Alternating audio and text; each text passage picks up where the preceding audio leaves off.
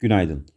Amerika Başkanı Biden ve Fransa Cumhurbaşkanı Macron yaptıkları telefon görüşmesinde Rusya-Ukrayna gerginliğini ele aldı. Amerika'da özel sektör istihdam verisi omikron varyantı kaynaklı gelişmeleriyle 301 bin kişi geriledi.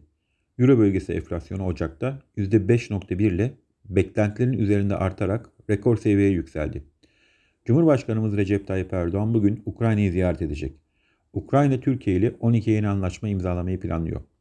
Ticaret Bakanlığı'nın öncü verilerine göre Türkiye Ocak ayında 10.4 milyar dolar ticaret açığı verirken bu rakam bir önceki yıla oranla %346'lık artışa tekabül etmekte.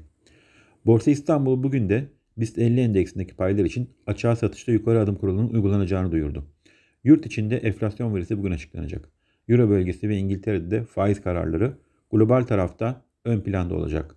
Borsa İstanbul için yatay bir açılış öngörüyoruz. İyi günler, bereketli kazançlar.